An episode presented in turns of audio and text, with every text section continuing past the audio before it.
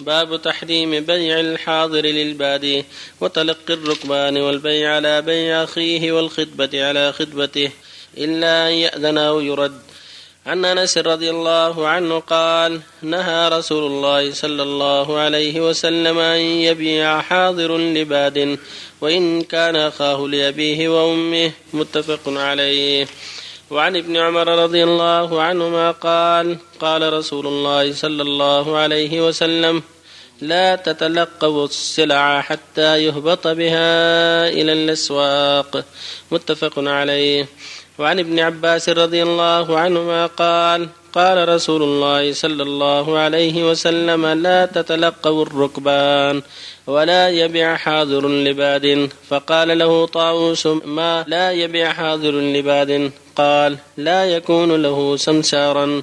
متفق عليه. وعن أبي هريرة رضي الله عنه قال نهى رسول الله صلى الله عليه وسلم أن يبيع حاضر لباد ولا تناجشوا ولا يبيع الرجل على بيع اخيه ولا يخطب على خطبة أخيه ولا تسأل المرأة طلاق أختها لتكفى ما في إنائها. وفي رواية قال نهى رسول الله صلى الله عليه وسلم عن التلقي وأن يبتاع المهاجر للأعرابي وأن تشترط المرأة طلاق أختها وأن يستام الرجل على سوم أخيه. ونهى عن الندش والتصرية متفق عليه. وعن ابن عمر رضي الله عنهما أن رسول الله صلى الله عليه وسلم قال لا يبيع بعضكم على بيع بعض ولا يخطب على خطبة أخيه إلا أن يأذن له. متفق عليه وهذا لفظ مسلم.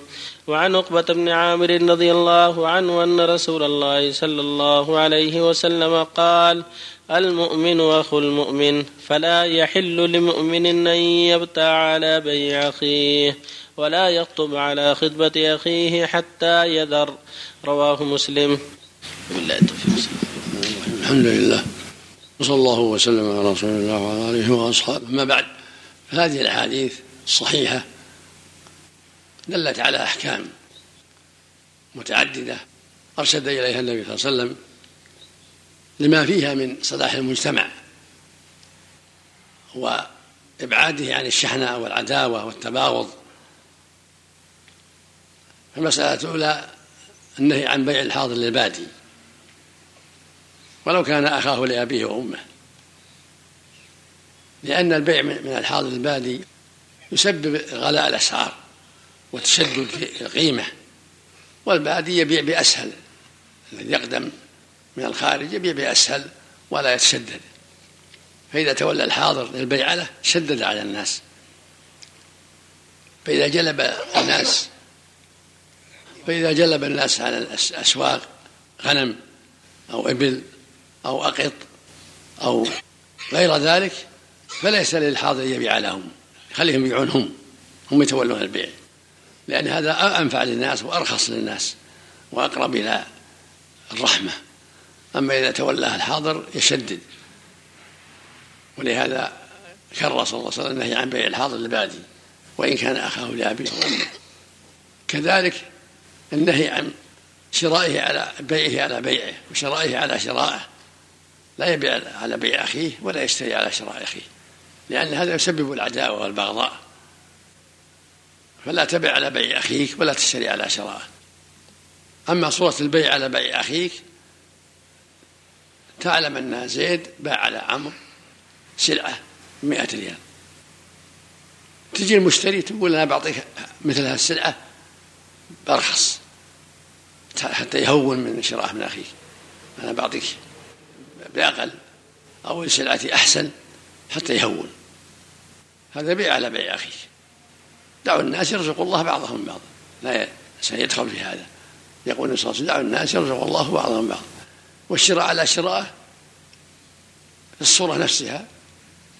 تجي البائع تقول أنا بشتريها بأحسن من اللي بعتها على فلان بعتها بألف أنا بشتريها بألف ومية تبي هون حتى تشتري أنت. تمنع ذاك من شرائها هذا الشراء على شراء. هذا كله هذا يسبب الشحنة يسبب العداوة والبغضاء. فلا يبيع على بيع أخيه ولا يشتري على شراء أخيه. دعوا الناس يرزق الله بعضهم بعض. أما النهي عن تلقي الجلب حتى تهبط الأسواق؟ معناه ما ما ينبغي ولا يجوز الإنسان يتلقى الجلب في الطريق. يشتري منهم قبل أن يصل السوق. يوافيهم حتى يشتري الدهن منهم أو الأقط أو أو الغنم. لا. يصبر حتى تهبط الأسواق. فإذا وصلت إبلهم أو غنمهم أو أقطهم أو سمنهم السوق اشتر منهم. ثم تلقاهم الطريق لا. لأنك قد تشتري رخيص تغبنهم وتحرم أهل الأسواق من المشاركة. دعهم حتى يهبطوا السوق يشترك مع إخوانك يتسع الرزق للناس هذا يسوم وهذا يسوم. الجالبون يطمئنون وأنت أيضا تشارك إخوانك. لا تبتز الفائدة عنهم. ودع الجالبين يهبطون الأسواق ثم سم أنت وغيرك. أما قول صلى الله عليه وسلم لا تناجشوا إنه عن النجش. فالنجش هو كونه يزيد في السلعة وما يقصد الشراء هذا النجش. والتناجش كل واحد يزيد هو بشاري بس يبي يغليها على يغلي السلعة على الناس. أو يبي ينفع البائع. حتى يزيه ثمنا كثير. يزيد وهو ما هو بشاري لو قال يصيبك ما بغاها بس يشوش على الناس. هذا النجش لا يجوز هذا لأنه خداع وخيانة وظلم للناس وإغلاء عليهم السلع. فلا يجوز. أما النهي عن التصرية معناه أنه يصري الدابة. اللي يبغى يبيع البقرة أو الشاة أو العنز أو خلفه يكثر لبنها خلي فيها لبن الليل ولبن النهار. وإذا جاء يبيع يقول هذا لبن الصبح. وفيها لبن الليل ولبن النهار. جمعها. حتى يظنوا أن هذا لبنها وأن لبنها جيد. لا لا يصري يبيع باللبن الجديد بس. أما لبن الليل ياخذه. لا يخليه. ولا يبين. يقول ترى هذا لبن الليل ولبن النهار. يبين الحقيقة. ترى هذا لبنها البارح ولبنها الصبح. حتى لا يظن المشتري انه لبن الصبح. وهذا التصريح جمع. جمع اللبنين. يجمع لبن البارحة أو أمس على لبن اليوم حتى يظن المشتري أن هذا لبنها اليوم هذا. يقول هذا ما شاء الله لبنها كثير وهو غاشة. نظام اللبن البارحة أو أمس على لبن الصبح. فلا يجوز هذا يسمى التصريح. ومن وجدها مصراه فله الخيار. إذا عرف أنها مصراه فله الخيار ويرد معها صاع من التمر. وأما النهي عن خطبته على خطبة أخيه ما يحل يخطب على خطبة أخيه حتى يأذن أو يرد. إذا سمعت أن زيد خطب بنت فلان لا تخطب على خطبته. إلا إذا ردوه أو سمح لك هو أذن لك. لأنك إذا خطبت على خطبته قد يردوه ويأخذوك. تسبب في سالف في الشر إذا خطب سبقك. لا تخطب أنت لأنه السابق. حتى يأذن لك هو أو يردوه هم يردوه اخطب أنت. هذا معنى النهي عن خطبة الرجل على خطبة أخيه. يعني خطبة النساء. ومسألة الأخيرة نهى الرسول عن كون المرأة تسأل طلق أختها.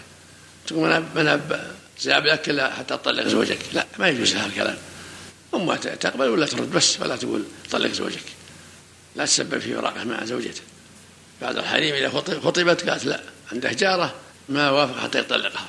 لا ما يصلح إنسان جاز لها تقول ما يخالف ولا تقول ما أنا بغيته بس ولا تقول شرط أنك تطلق زوجك أو زوجاتك لأن هذا ظلم لهن وتعد عليهن وسعي في حرمانهن وهن سابقات.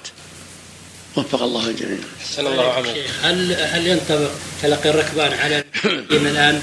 لأنهم يعني يستقبلون الناس برا السوق.